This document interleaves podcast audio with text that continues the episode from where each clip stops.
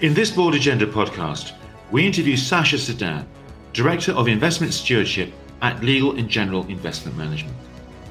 Legal and General has over £1 trillion in assets under management, is one of Europe's largest asset managers, and provides investment management services for many of the UK's biggest corporate pension schemes. Their engagement priorities with boards make headlines, and Sacha is with us to discuss the current agenda and where it may go in the future. We talk to him about inclusive capitalism and the changing environment for boards as they come to terms with demands for action on climate change and sustainability, to be more purposeful and to be accountable to not only shareholders but all stakeholders. Hello, and welcome to this edition of the Board Agenda podcast. In this program, we welcome Sacha Sadan, Director of Investment Stewardship at Legal and General Investment Management. Previously recognized by the Financial Times as one of the 30 most influential people in the city, Sacha has overall responsibility for corporate governance, including ESG. He frequently works closely with other investors as well as governments and regulators. Legal and General's engagement priorities make headlines, and Sacha is with us to discuss the current agenda and where it may go in the future. Mm-hmm. Welcome, Sacha. Thank you, Gavin. Thanks for having me. Not at all. Not at all. I'll push straight on with the first question if that's okay. What is the role of investors in the current environment? It's clearly gone further than just about returns. Okay, nice, easy one to start with there. So, I don't think um, investors have always thought of things apart from returns, but they've certainly been thinking about their role in society for quite a while. And so have boards of directors. Um, before this um, sad crisis that we're in, there was a lot of debate anyway about something called Section 172 and directors' duties. And that was happening way before this environment. And so those debates about what kind of things are companies doing, how are they looking after their suppliers, how are they looking after their employees, basically their stakeholders, has been a debate. That means investors have to be in that debate as owners of companies, and they want to know Thirdly, I think you'll find that a lot of the asset owners, the people that own the shares that we then run as an asset manager, have been asking us. We want our returns, we want good companies, but we also want dot dot dot, which includes some of those other things that aren't just about financial performance. I think we've also found, and I think the debate that we're going to talk about, is that financial returns are based on more than just profits. R and D looking after getting the best employees, training, all of these other things, being known as a good company, all help you to get some of these profits and longer term. And therefore, they are to do with returns, but they're not always from financial metrics that get there. And therefore, that we're all linked together. And my last phrase is something that I think we've started to do much more and will become even more important in this environment is companies are linked, inextricably linked to the societies in which they operate. Do you get a sense that that last point you've made has changed the discussion between engagement people uh, at asset managers and the boards of companies in which they invest?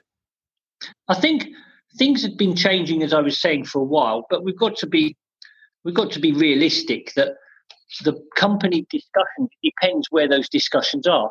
A lot of asset managers have been quite low on this. They've also been quite late to the party. A lot of the people who have been portfolio managers or analysts have still continued to ask more of the quarterly returns, financial returns questions, and companies have felt that they haven't been asked them. But when you've been in the sort of position that I am and my peers are, and talking to board chairman and the non exec directors, they've definitely been feeling this seismic change for quite a while. We've seen it with, if we just stick to the UK for now, we've seen the governments of this country talking about price caps, living wage, different things that have been, and diversity. They were looking at diversity quotas and employees on the board.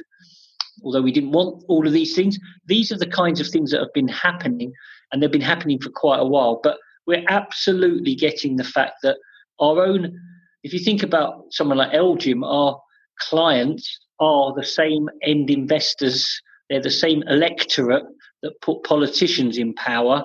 And if they're asking us, they're also be part of the focus groups that saying this is important to the politicians. So we are all in this, and it's starting to get much higher up the agenda. Now there are many buzzwords around at the moment in the debate around business and its relationship. Tell me about it. well, me about it. well let, us just list them, shall we? Very quickly. We have sustainability, purposeful companies, stakeholderism, thinking long term. How do investors categorize these concepts and integrate them into investment policies so they make so they bring about a coherence in the conversation you're having with companies? Well, let, us go back to basics. We are investors on behalf of, let's say, pensioners who need to generate a return and an annuity or a dividend stream to pay themselves for the future. We want companies then to be long term generators of capital and returns. To do that, they have to think of their business model. So let's please stop worrying about buzzwords and just think what is important around my boardroom. And what's happening around a boardroom is do I have the right kind of thinking? Because I need to know about cybersecurity. I need to know about what's happening in China. I need to think about this technological digitalization that's changing my business model. That's why you need to do these things. It's for your board that needs it, not because a Sacha or someone like that is asking you because there's a lot of buzzwords. But that also is the same with climate change. That is starting to affect quite a lot of business models. But what I don't want is companies to try and feel they have to tick all the boxes. So make it relevant, think about the parts of the business that are affected by some of these buzzwords and what you were doing anyway. Trying to look after your employees in the COVID world is something that you, as a good company, is probably doing anyway. But explain what you've done. That's much better than saying, I've just spent a year writing a purpose statement. Show us actions that you've done, and we're going to be much more receptive to that than telling us repeating the buzzwords back because I agree completely. There's a lot of this about. And one of the things that we found is good companies have always thought about these kinds of issues. They just haven't articulated them back in the way that we've always wanted, and we're all getting better at it. That's very interesting. Have you encountered boards that are kind of caught up in or lost in trying to fathom what these buzzwords mean for them? Yeah, I mean, I think so. Some companies are absolutely on their own agenda. They know what they need to do. They think about these issues, and we've got great examples and stuff. There are other companies that are going, we're upset that we've got an ESG rating that's low. And I'm saying you should worry about the things that matter. You probably, as a board, should put a slide about why our rating might say this, but on the five things that we think are the most important issue for our company. Here's what we've done, here's what we're doing, and this is what we're aiming to do. How it links back to our purpose, how it links to shareholder returns, and how it links to the pay packet of the executive team. That will get you a lot of the way there. Of course, the things that we don't care about is when telecoms companies tell us they recycle their paper. It doesn't really, they probably should do that because it might save them some money, but that's not climate change. That's not what the biggest issue for that company is, and therefore they don't need to try and repeat things that they think we want to hear. Now, you mentioned shareholder returns there. In recent months, over the last couple of years, maybe, the phrase shareholder returns has become something of a dirty word in business circles, or at least on the periphery where people are discussing uh, the future of business. Uh, how do you think about that phrase and how do you talk about it to your investee companies and their boards? Well, in 19, I think it was 1964, Lord Sieff, the CEO and owner at the time, or one of the owners of M&S, summed up that we're only in business if we can serve our customers, make their lives better, produce goods that they want, bring society the area they want. You read that, it was 1960s. We're not talking. And of course, you want that because then it became one of the most successful retailers around. So some of this stuff is not new news, as I've said before. And so I don't think the debate, I think we want capitalism. We certainly, I talk about capitalism a lot, but it's just a slightly nuanced, responsible capitalism. What people have been annoyed about is not just that companies have made money, it's that they made money in the short term. And then we found out later that it wasn't very responsible or sustainable. And then they had to pay fines or it was they had to cut the dividend afterwards or they geared up too much that it wasn't for the long term benefit of their own shareholders. So I don't think they're mutually exclusive. I totally see where that debate has moved. And I spend a lot of time with government and regulators saying we don't need more red tape. We want companies to do well because companies and equities, especially, but credit as well, are the lifeblood of making returns for our investors. And that is and profits are a good thing if they're done in the way that we think of. And that is exactly what Section 172 and fiduciary duty has already got in the statement. It just needs to be shown, applied, and actioned. Um, there is a lot of talk about um, long term thinking that's arisen as a result of the pandemic. Are businesses adapting to long term thinking? Or I get the impression you think a lot of businesses have always been there. Or have they, as a result of the crisis, turned to short term thinking? Um, so let's start with the, the, first point. It's up to LGIM to prove that we're long term investors. And I hope the boards of the UK received a extremely positive letter from LGIM on March the 27th saying that we were there for you. We understand this is difficult times, and we started to get lots of questions because we know companies so well and we have such a trusted relationship. So, here's some of the answers to the questions you've been asking us individually. And it included how to do the AGM, if you have to cut your dividend, we'd be supportive of that if you needed to. And I think that's quite important that we play our part in this long term. It's easy and I think that is a fair question that um, boards say that their investors sometimes ask them these questions, even though they're supposed to be long term. But secondly, I think the equity markets have replenished. We've seen us as well as others stepping up for placings. We've been supportive of all the dividend cuts, sadly, that we've had to take. We've um, understood about virtual AGMs and uh, suppliers and all of that stuff. But good companies should be thinking about these things. It's the sadly it's the new normal for a while. I think some of the companies that have been quite short term have realised that not paying their landlords when they've got the balance sheet to do it is not a good thing. And we've seen some companies that have been backlashed, and they got backlashed by their employees and the uh, media before their investors. It wasn't waiting for an AGM. So I think that is a couple of the points. But at the end of the day, it's companies should think that they have always going to have some rainy day moments and so shouldn't have had this, the most geared balance sheets because although we never thought this would happen you should be able to have some months cash flow to manage your business in a bad time and so we would like companies not to be so geared in the good times so that they can manage the bad times and well, you raised two very interesting points there. Um, one is uh, very briefly, I wonder how long your patience is with for no dividends, and secondly, there really is, isn't there, uh, a lesson in this about the management of capital inside companies and their cash flow, and so many companies entered the crisis on the edge, as it were. They were always managing their businesses on the edge. Yeah, I mean, there's a couple of questions. The first thing is if you don't think you've got enough money and you can't pay your dividends, then absolutely you should be supporting the business first.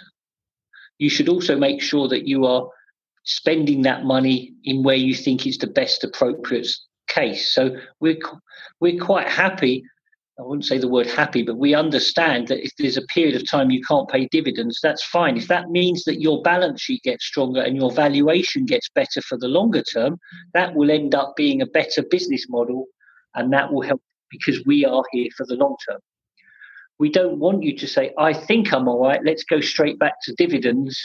And then we start to go back into second wave and let's hope this is the last of it. And then you have to do another U turn. That wouldn't be any use for anyone.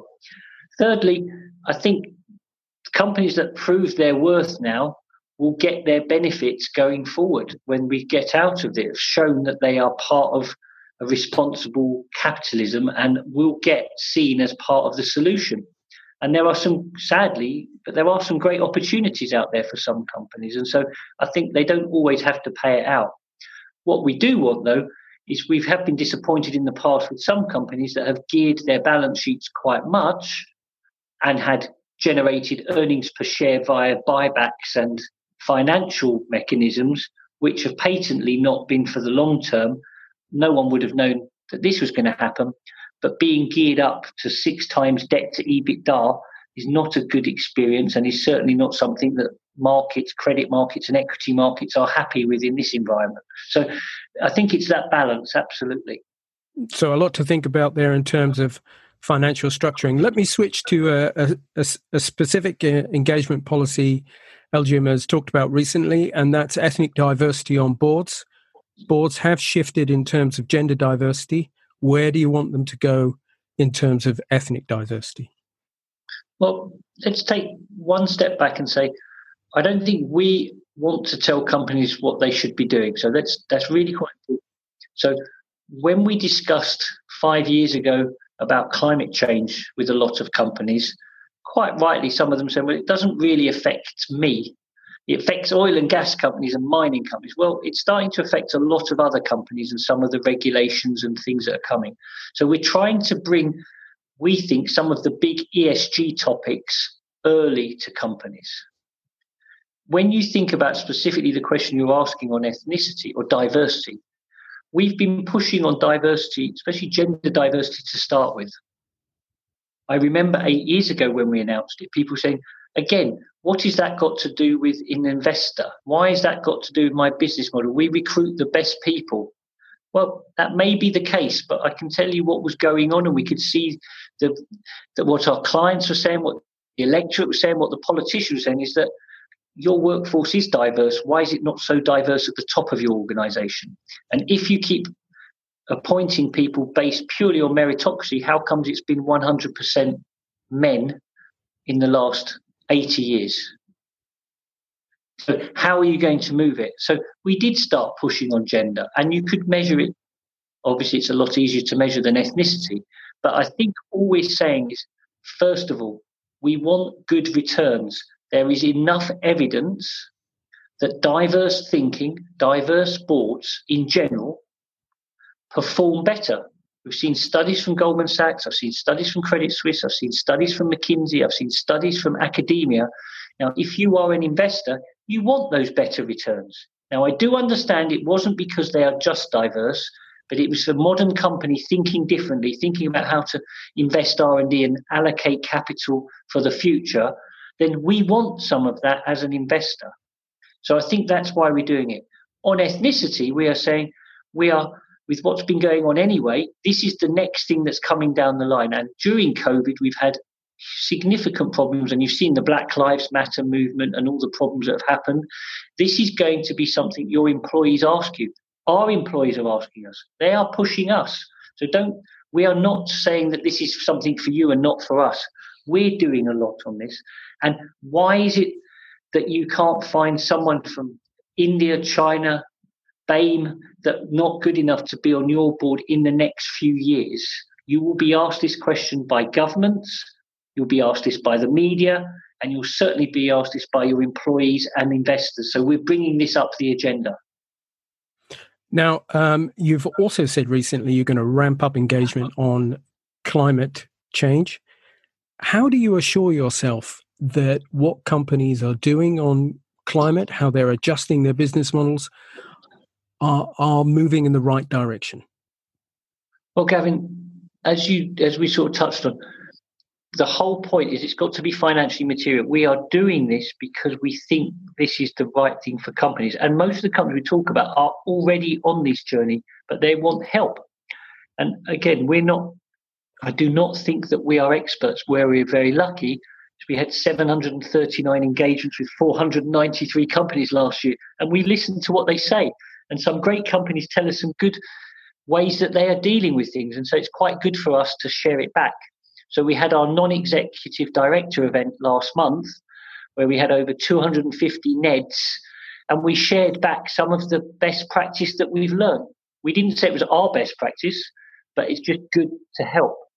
On climate change, you're quite right. A company telling me they recycle their paper is not exactly answering the, the exam question. If your business model in the automotive sector is being completely disintermediated, what are you doing? How are you spending your capital? Where is your long-term plan to make sure that you're you're going to survive and hopefully flourish? But yes, we do get we do get the question that you get. We get some things called greenwashing, which I think is the the question you're asking. But we have a great team. We use great data analysis and something for the board members I think you need to know is a lot of the data that we're starting to get now is not coming from the companies themselves.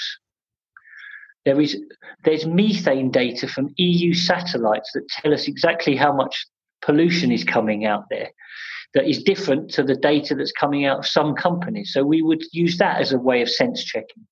We have political lobbying details. So we know and we pay for data from a group that analyzes political lobbying on climate change.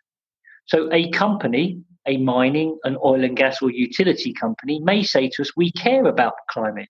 And we will say, well, that's very kind.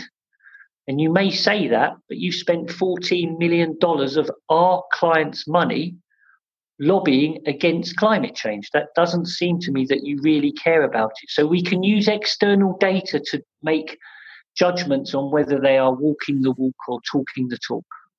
And is that leading some to some strained conversations inside the boardroom? Um, sometimes, but I think it's it's a much more grown up conversation because it's basically we know you're trying, you're not doing as well as you can. You need to audit that data. You didn't know you were lobbying all the time because you didn't know what everything was going on. You're a non-exec chairman, you didn't know all that. Go away and you've seen some of the biggest companies say, I've now done a complete audit and we've now got rid of three trade associations. So it's, it's more of an honest conversation. And of course, they're saying to me, Where did you get this data? Some of them are going, Can I borrow it? So it can it can be that. It can be the fudge, but it can also be start a very good constructive conversation. And we're trying we're trying to help them by telling them this isn't true. And if we've spotted it, others will. Now, climate obviously is the uh, subject of our time, but I wonder if there are other engagement issues that you see coming up in the future. Well, I think there's two that are pertinent that we're discussing this during this terrible COVID pandemic. The first one is we've all pushed governments everywhere to help support industries, support people, support our hospitals and everything else. And governments have, in their own way, done quite a lot in quite a short period of time. The question that is going to come back quite quickly, we have touched on it before, but will come back much more, is are companies, corporates paying their fair share of tax? What kind of transparency do we see in the tax that they're paying in the countries where they operate? And I think that would be an area that one, we will ask questions, but two, if I was a non executive director, I'd want to feel comfortable and the answer we we apply we apply the laws of the country are not a very good answer because you should always apply the laws of that country, and I always try to in myself. But are you paying a fair share of tax? Are you comfortable with how aggressive you are? And do you think then that you have got a problem that might come in the future as governments try to get some of their balance sheet back? Secondly, we've just talked about inextricably linked to the societies in which they operate. I think people will be looking at whether companies are paying a fair, the word in lots of countries is the living wage rather than a minimum wage. And I think that kind of question is going to be asked more about what kind of things do you do for your employees? Do you give them at the lower end levels? Do you give them some free shares? What kind of things do you do? Do you give health care? Are, what are you doing for your employees? and are you paying them well? And that pay ratio question was coming up before COVID, but I think financial inequality will be another area that will definitely be highlighted. And anything a company can show on where it's trying to move to, and any positivity and impact that it's doing will be greatly received. We've seen many companies offer free shares recently. Sacha, that's been a fascinating insight. Very quickly, what's your quick tip for boards in their engagement with investors like you? Well, honesty and humility. And then just tell us how, what are the things that are troubling you around the boardroom and what things have you done? Because a good example would be people say, We've engaged with lots of um, our employees. What did you take from that? What did you do differently after listening to 550 of your employees? Give an example. Meeting 550 employees is not important if you didn't do anything differently. Or if you didn't do anything differently, what was good beforehand? What did they all say that was so good? Just give us some of the flavour of what you've done and how you're doing it. So actions speak louder than words. Always do in any industry. Sacha Sadan, thank you very much for joining us today. Absolute pleasure. Thank you. Cheers. And that's all from the Board Agenda podcast in this program. We'll be back soon with more information and interviews. Bye bye. That was a podcast brought to you by Board Agenda. For the latest thinking about corporate governance and to access a complete online resource for boards and directors, register or log on at boardagenda.com. Thanks for listening.